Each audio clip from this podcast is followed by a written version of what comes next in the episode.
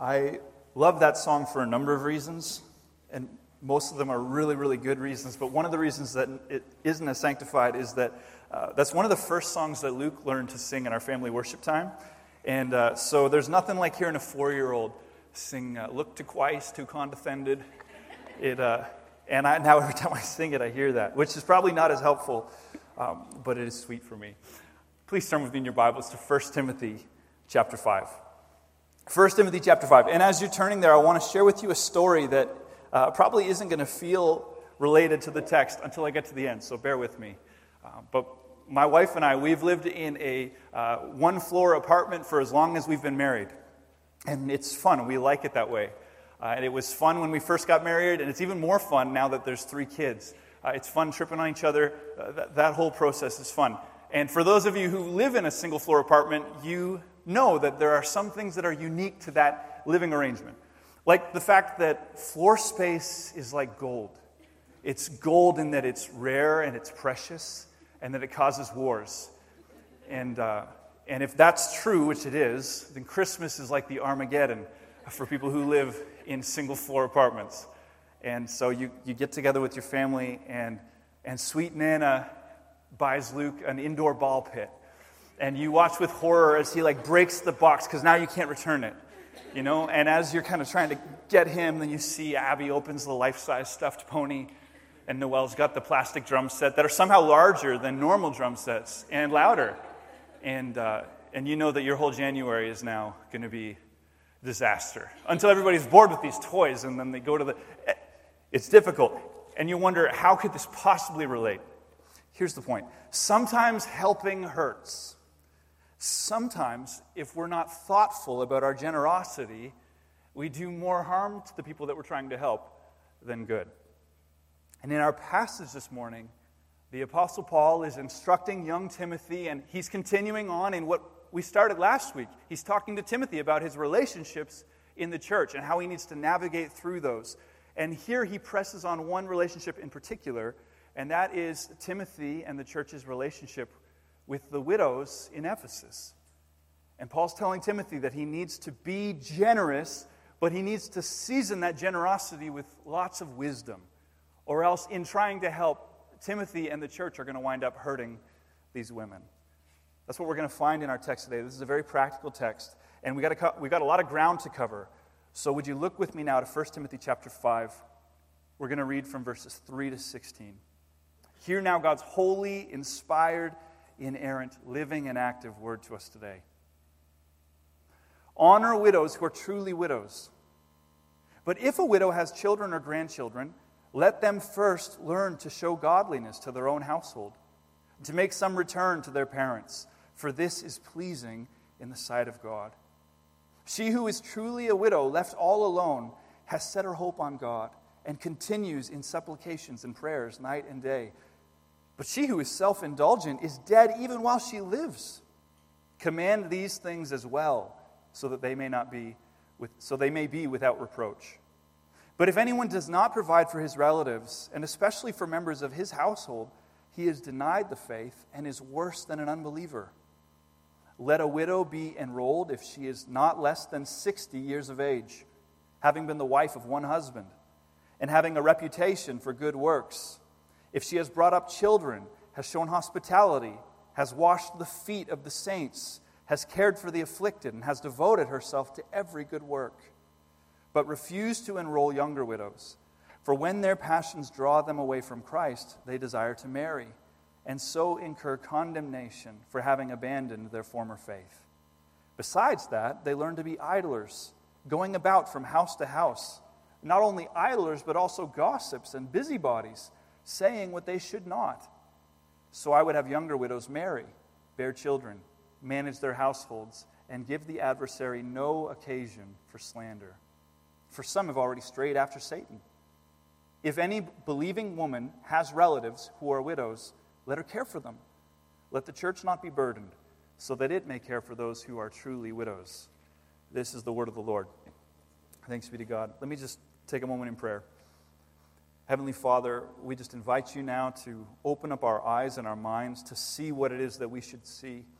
And we know that we can't see what we need to see, and we can't hear what we need to hear apart from the help of your Spirit. So we just invite you now to move in a mighty way.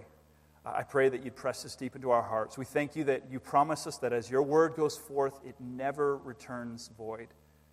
And so we declare the grass withers and the flower fades, but the word of our God will stand forever. In Jesus' name, amen. So as I said, this is a very practical passage. In fact, this is the kind of passage that if you're reading at home in your daily devotions, you probably read this and you fly right through it without thinking an awful lot about how it applies to you. These are specific instructions for Timothy about a specific problem that he was facing in Ephesus.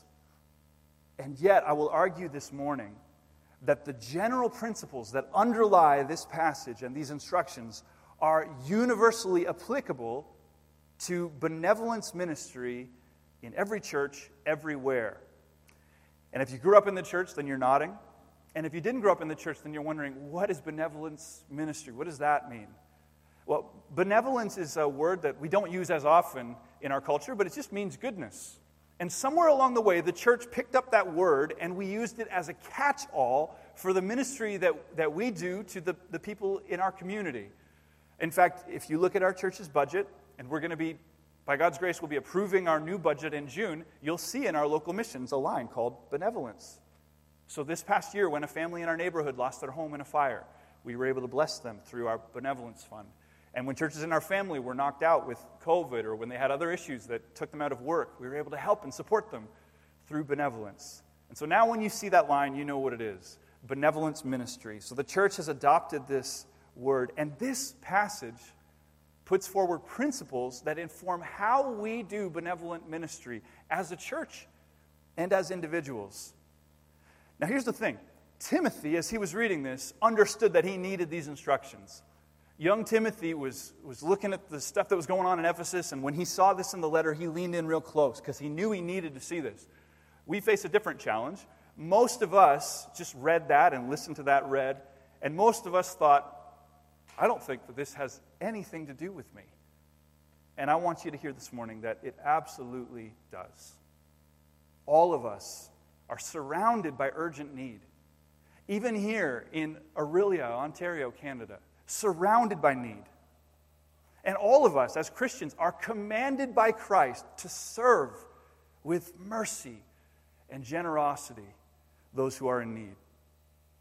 Therefore, we need to understand and apply these principles so that as we help, our helping doesn't wind up hurting the people we're called to minister to. We need this. And so we're going to turn our attention to the text, and we're going to consider these guiding principles for benevolence ministry. And the first principle we find in this passage is that benevolence must never undermine the role of the family. Now, Paul is adamant about this because he includes it not once, not twice, but 3 times in this short passage. So first, in verses 3 to 4, if you look there, Paul writes, "Honor widows who are truly widows. But if a widow has children or grandchildren, allow them first to learn to show godliness to their own household, and to make some return to their parents, for this is pleasing in the sight of God." So the first thing we need to understand in our benevolence is that it is not our job to get in the way of what the family is called to do. Paul's writing to Timothy, and he's saying, Timothy, it is good for children and grandchildren to honor their mothers who sacrificed in order to raise them. Their mothers who poured themselves out in order to care for them. He said, it is good for them now to have an opportunity to sacrifice and to care for their mothers. And if you get in the way of that, if you rob them of that opportunity, you might feel real good about it, but that is not helpful for them, Timothy. Now he goes on, though, because the reality is sometimes you have families that don't want to support their mothers. They don't want to support widows. And that was particularly the case in Ephesus. And so he goes on to warn in verse 8, but if anyone does not provide for his relatives, and especially for members of his household, he is denied the faith and is worse than an unbeliever. So in verses 3 to 4, he states the argument positively. He says, don't get in the way of this because this is good. It's good for them. It's good for the widows. Don't get in the way of this. Now he says in verse 8 negatively, And when they don't provide for their families, Timothy, that is an abomination. So Greco-Roman culture. Ephesus was a Greco-Roman city in the first century. And in that culture, there was no system to provide welfare for widows in the community. That's part of the problem. That's why in Ephesus there was such an emergency. However, in the Greco-Roman culture, there was a system for families to provide for their own widowed mothers. There's a thing called the dowry. So when a woman would get married, her parents would send her out with a small financial gift called a dowry. So let's imagine it's $10,000. Well, that is her dowry, and it goes with her. And if the marriage is ended and it terminated in divorce, or if it's terminated and she becomes a widow, that dowry goes with her. And then the idea in the culture was that she would then come back in with her children. And with the children and the help of the dowry, she would be supported into old age. That was how people lived in the Greco-Roman culture. But apparently in Ephesus, there were some Christians in the church who said, well, we don't actually need to take mom into our house because all those Christians, they're so nice that they'll take her in the house. And so we don't need to burden ourselves with trying to care for her because somebody else is going to care for her because those guys are just so nice. And they neglected their responsibility. And Paul turns his attention to those folks in Ephesus, and he said, if you have a relative that's in need and you refuse to provide for her, then you have denied the faith. That's the language he uses. You're worse than an unbeliever, he says. Even your neighbors understand that they need to care for their mothers, but you in the church, you're ignoring her need. He uses strong language. And then if we flip ahead to the end of the passage, we begin to see some of the urgency. You wonder, like, what prompts Paul to speak in such a firm way? Well, look ahead to verse 16. If any believing woman has relatives who are widows, let her care for them. Why? Well, because it's good for her to do so, because it's an abomination for us to neglect our families. But then he goes on to say, because let the church not be burdened, so that it may care for those who are truly widows. So Paul is saying, you need to step up and care for your mom, because there's a widow over there who doesn't have any kids. So nobody's going to step up and care for her. So if you can assume your responsibility here, that'll give us the freedom to assume our responsibility there. Paul is speaking passionately because there are people who are going to starve to death if they don't get this sorted out in Ephesus. The need is just too great for anybody to be neglecting their responsibility. And if we want to minister effectively to those who are in need, this is not the crisis. Here in Canada, we have systems in place to support those who are in need.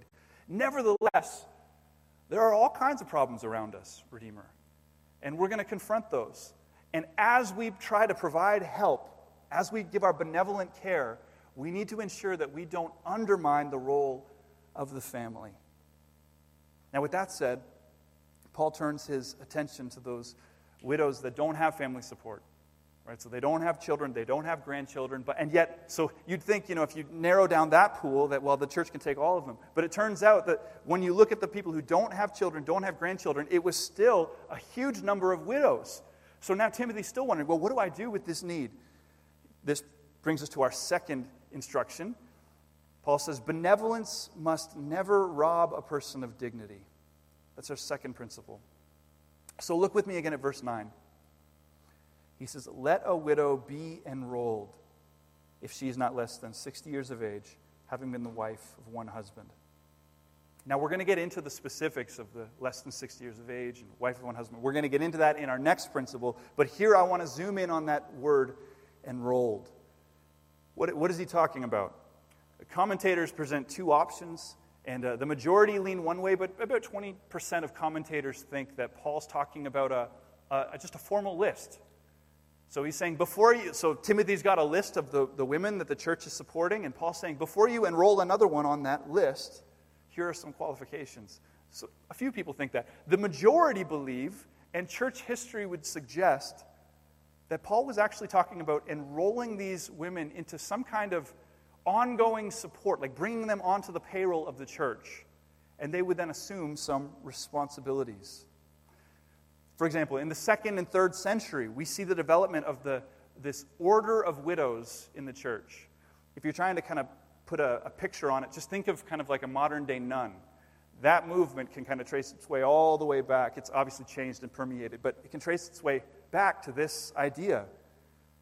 And in the 2nd and 3rd century, we saw an order of widows in the church, and they were supported by the congregation. They were on the payroll, and they were responsible for prayer and visitation and caring for the sick and caring for the orphans and teaching other women. And it seems very likely that what was happening in Ephesus was something very similar to what we see in the 2nd and 3rd centuries. That's kind of a permeation of what was happening in Ephesus. Meaning, in Ephesus, they had provided a clever solution, a thoughtful solution to the crisis that was going on in their city. They had set apart some of the women, some of these widows, and they said, we're going to care for you, but we're actually going to bring you on the payroll. We're going to bring you on the staff, give you ongoing support. But it's not just going to be a handout. It is going to be a delegation of some responsibility. It's going to dignify them with a task that is appropriate and applicable to their life stage. John Stott says here, Christian relief should never demean its beneficiaries, but rather it should increase their sense of dignity. Now, of course, Ephesus and the church there were responding to a particular need where they were overwhelmed with widows. They had to find some kind of solution, and this was a healthy solution for them.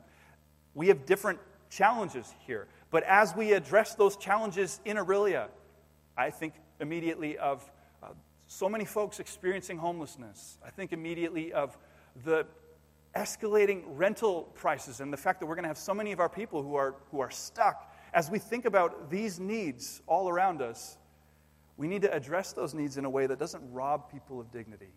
And that's going to take thoughtfulness. That's going to take a great deal of wisdom. And we'll have to think carefully about it. That's the second principle that we find in this text. The third is found in the very same verse. So I told you that we'd zoom in on some of the other details. So let's look back now at verse 9. This time we'll read all the way to the end of verse 10.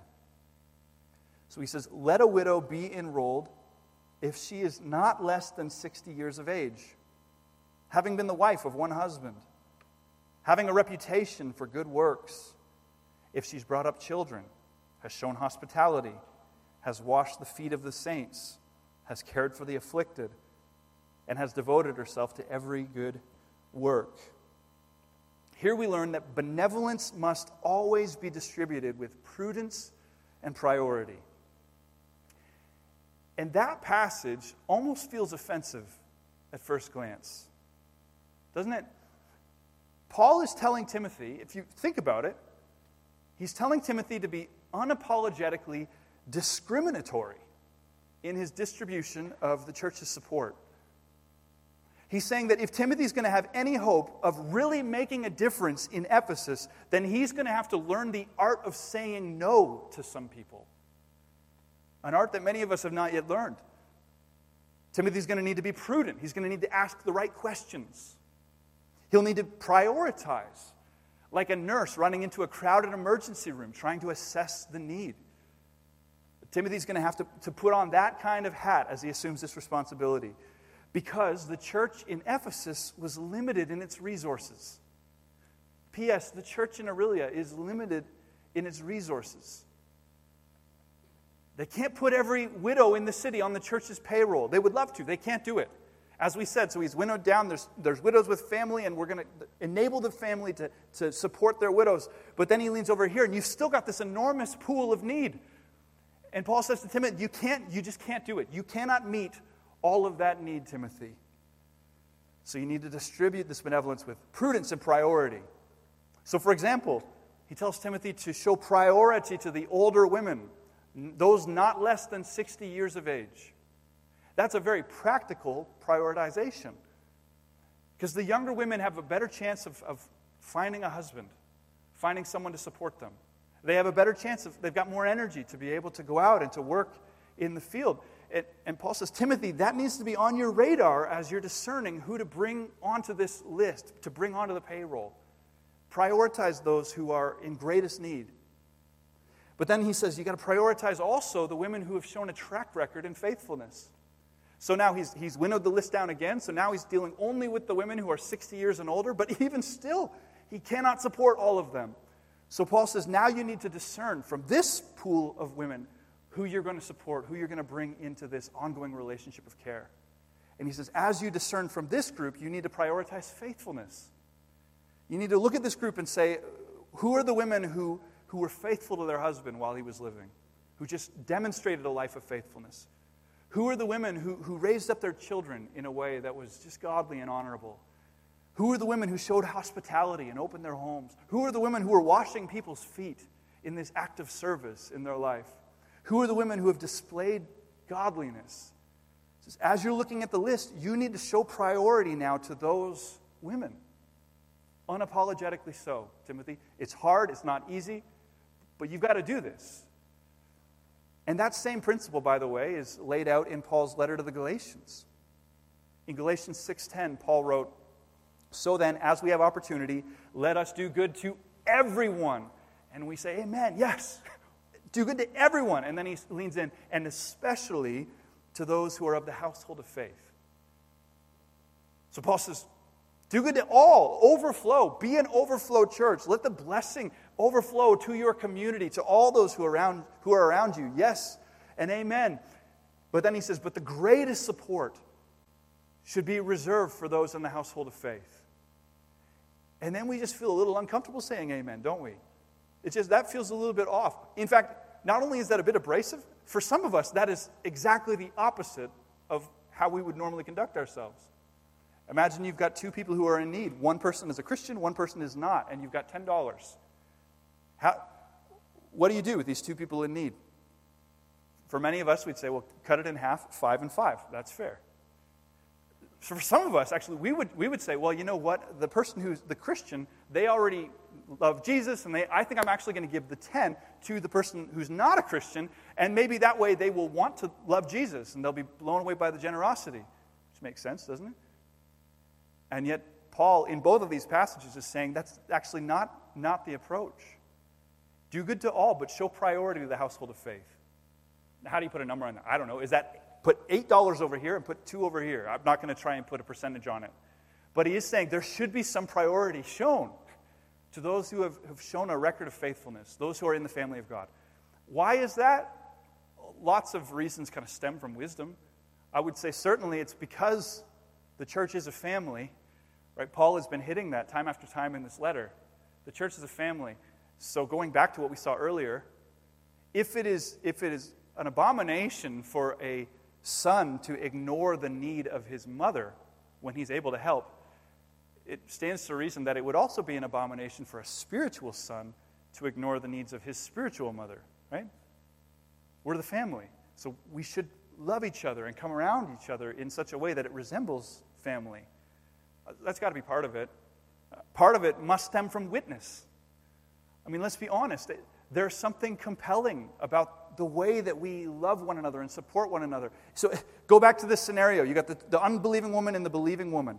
So if you decide, sorry, believing woman, you already love Jesus, you're on your own, and you help the unbelieving woman, as much as she appreciates the gratitude, it sure does say something about what happens when you follow Jesus, doesn't it?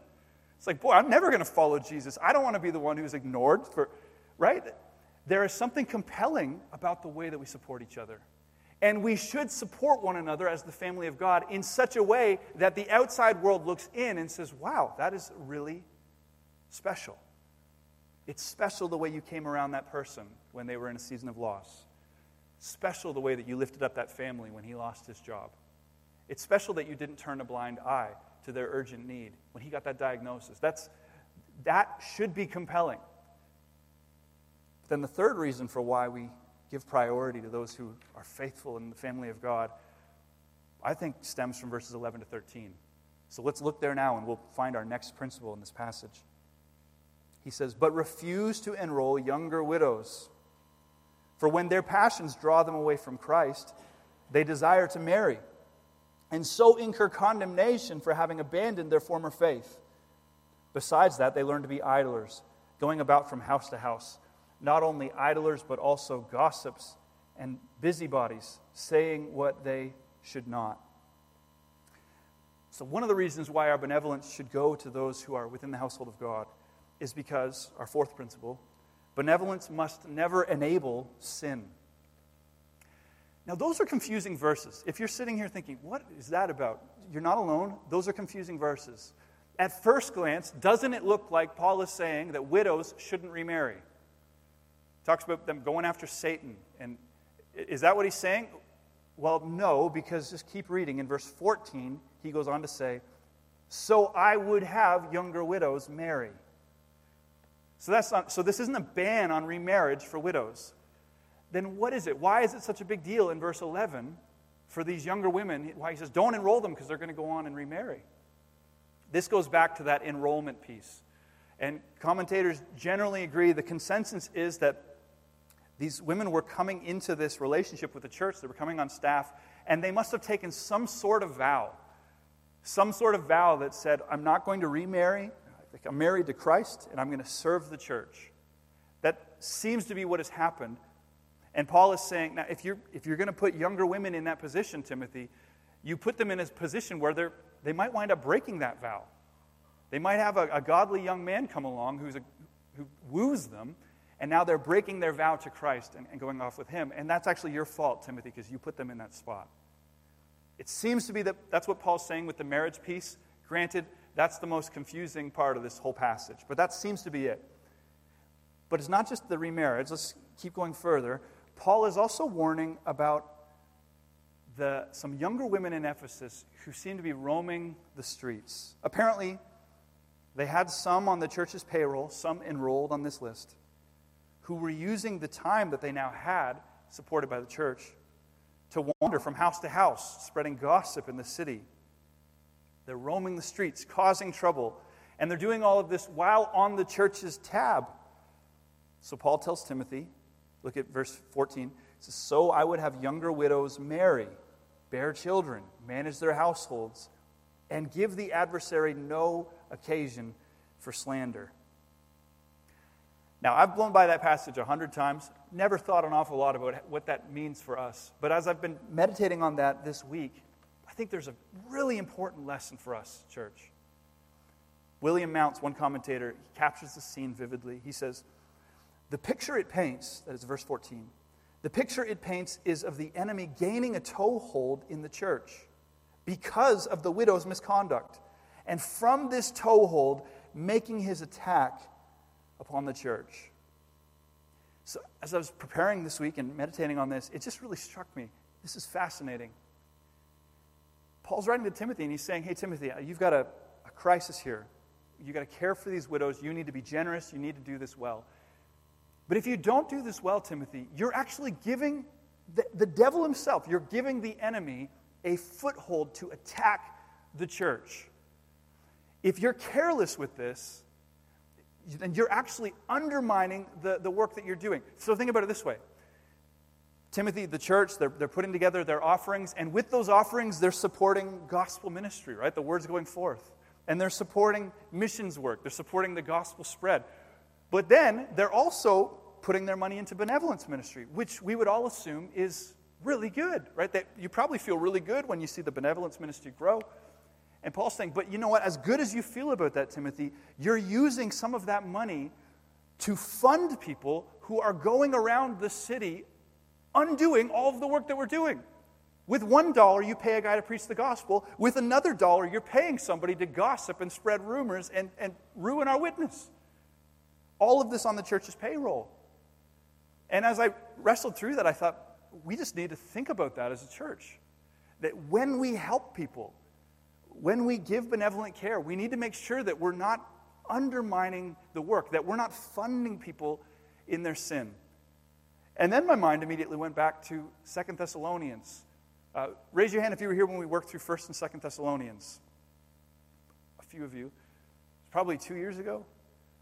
In 2 Thessalonians, Paul writes to the church there, and they had a similar situation, only instead of widows, in Thessalonica, they had just like this weird doctrine, bad heresy, and there were some men in the church who were absolutely convinced that Christ was going to return, or that he already had, and they stopped working altogether. They said, what's the point in working, wasting my time with work when I know that Jesus is coming back any day? And so they're sleeping on couches, moseying around the city, being lazy. And they were supported by the church. Right? The church made it possible for them to live this way. And so when Paul wrote to the church in Thessalonica, he said, "For even when we were with you, we would give you this command. If anyone's not willing to work, let him not eat." And Paul is speaking again to that concept. He says, don't enable those guys in their heresy, in their error, to make the gospel look like a joke. So in Thessalonica, or in Ephesus, or in Orillia, Paul would have us see that the church should not be funding sin and foolishness. The church should not be funding laziness. The church should not be funding gossip. If our helping is enabling people to spend the entire day moseying about, stirring up trouble, setting little fires in the city that you're then going to have to put out as a ministry, then your helping is hurting. John Stott says here, the church's sense of social responsibility is not to encourage irresponsibility in others, because that kind of help doesn't help anyone except the devil. Now, if we concluded the sermon right here, we would all walk out of this place and we would never help anyone ever again. You know, you just think, my goodness, this is complicated. It's complex. This is a disaster. We should just throw our hands up in the air and say, government, you do it. Or parachurch ministries, you do it. Or anybody but me, you do it. Because I don't want to be undermining the family. Right? I don't want to be robbing people of dignity. I don't want to be bothered with prudence and priority. And I certainly don't want to be enabling people in sin. So I think I'm just going to pass on this altogether. Well, according to the Word of God, that's not an option for us. I want to conclude this morning where Paul started. And originally this was point one, but as I wrestled through the first draft of this sermon, again, if we landed there, that would have a certain tone to it, wouldn't it? So I want us to land at really the heart of this passage. And in the heart of this passage, Paul teaches us the church must be benevolent.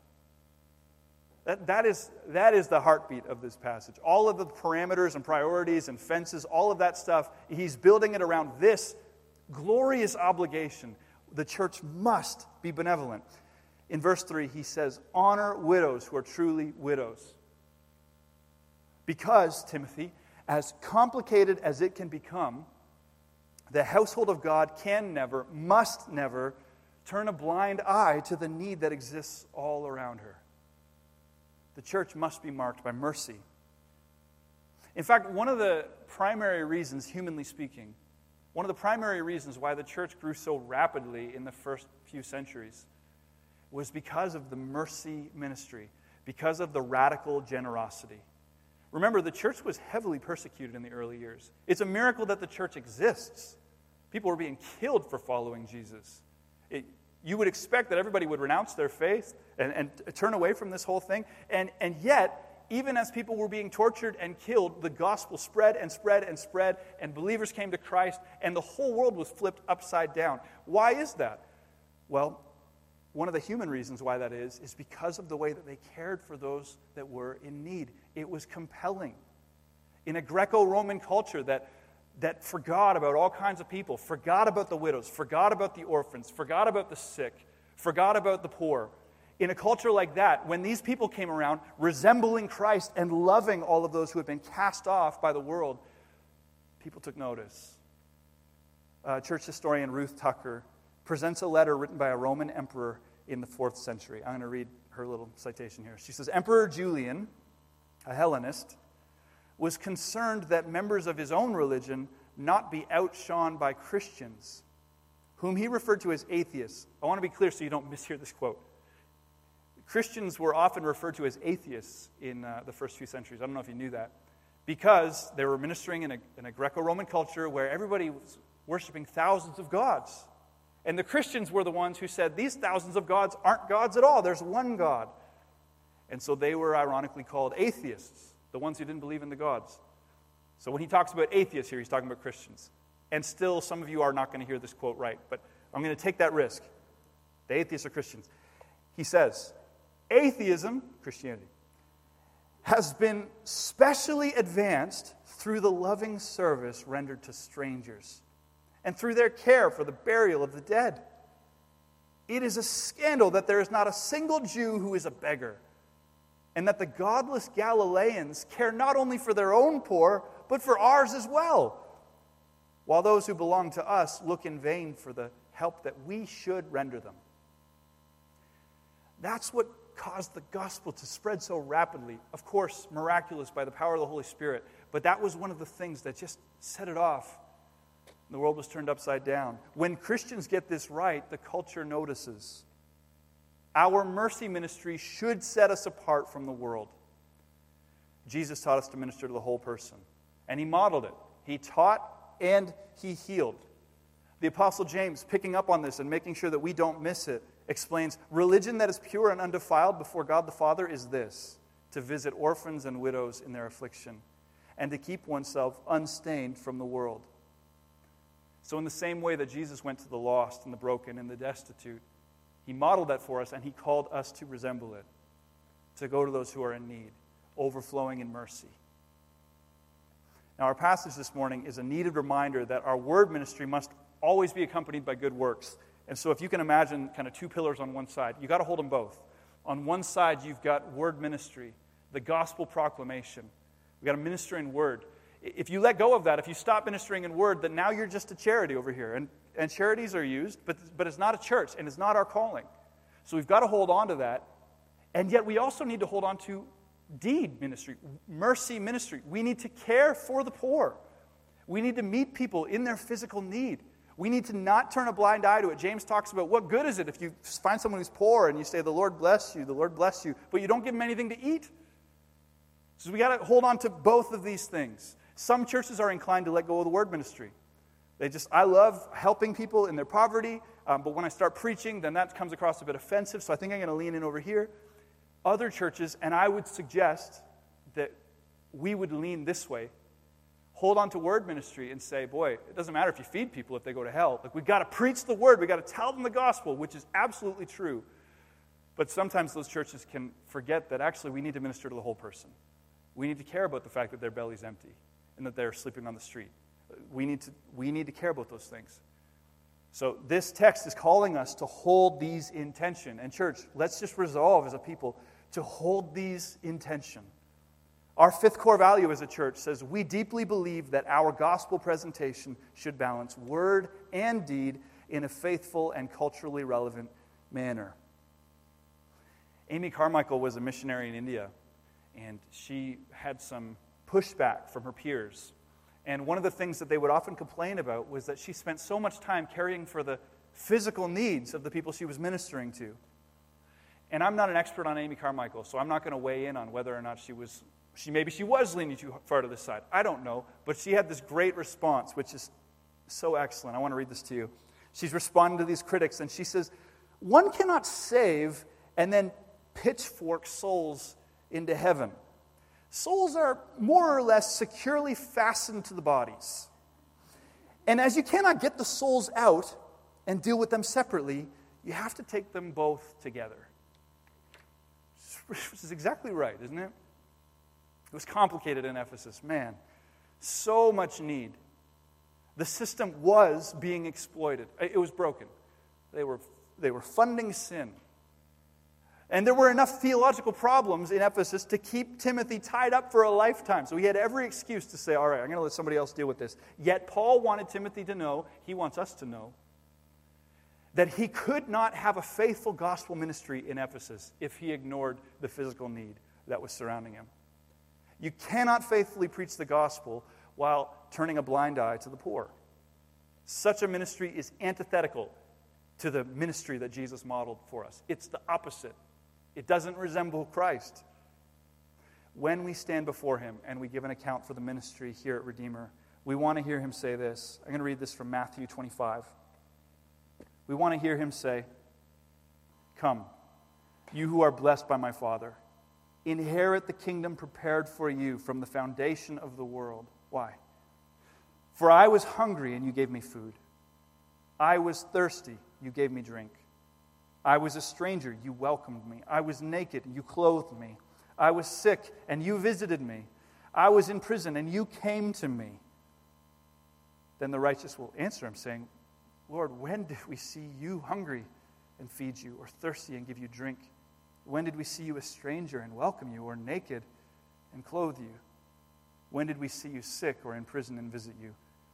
And the king will answer them, truly I say to you, as you did it to one of the least of these, my brothers, you did it to me. We are the recipients of this wonderful, amazing grace, aren't we? This scandalous gospel that he saw us in our spiritual poverty and he made us rich, that he left his throne so as to lift us up. He took our place on the cross. He gave us life. Each and every one of us Christians is a walking, talking monument of mercy. And that mercy must overflow. It must. It must overflow to widows. It must overflow to the homeless. It must overflow to the immigrant, to the orphan, to the neighbor, to the city, to the ends of the earth. And through our generosity, the aroma of Christ should follow us everywhere we go. There should not be such a thing as a stingy Christian. We are by nature, because of who has saved us and what he has done and how he has saved us, Christians are by nature generous. Or we should be. So as we conclude, how are we doing with that? How are we, Redeemer, doing with that? How are you, Christian, doing with that? Are you generous with your time? Or is it all for you? Are you generous with your talents? Or do you use it all for you? Are you generous with your treasure? Or is it all stored up for you? Do we resemble the King who left heaven's throne to lift us up out of our death? When we stand before him, will he say to us, truly I say to you, as you did it to one of the least of these, you did it to me. In a sermon preached in the 4th century, Gregory of Nazianzus finished with this thought, and I think it's appropriate for us to finish with it here in the 21st century. While we may, let us visit Christ. Let us heal Christ. Let us feed Christ. Let us clothe Christ. Let us welcome Christ. Let us honor Christ. Since the Lord of all will have mercy and not sacrifice. So let us offer to him through the poor who are today downtrodden. To that end, let's pray together.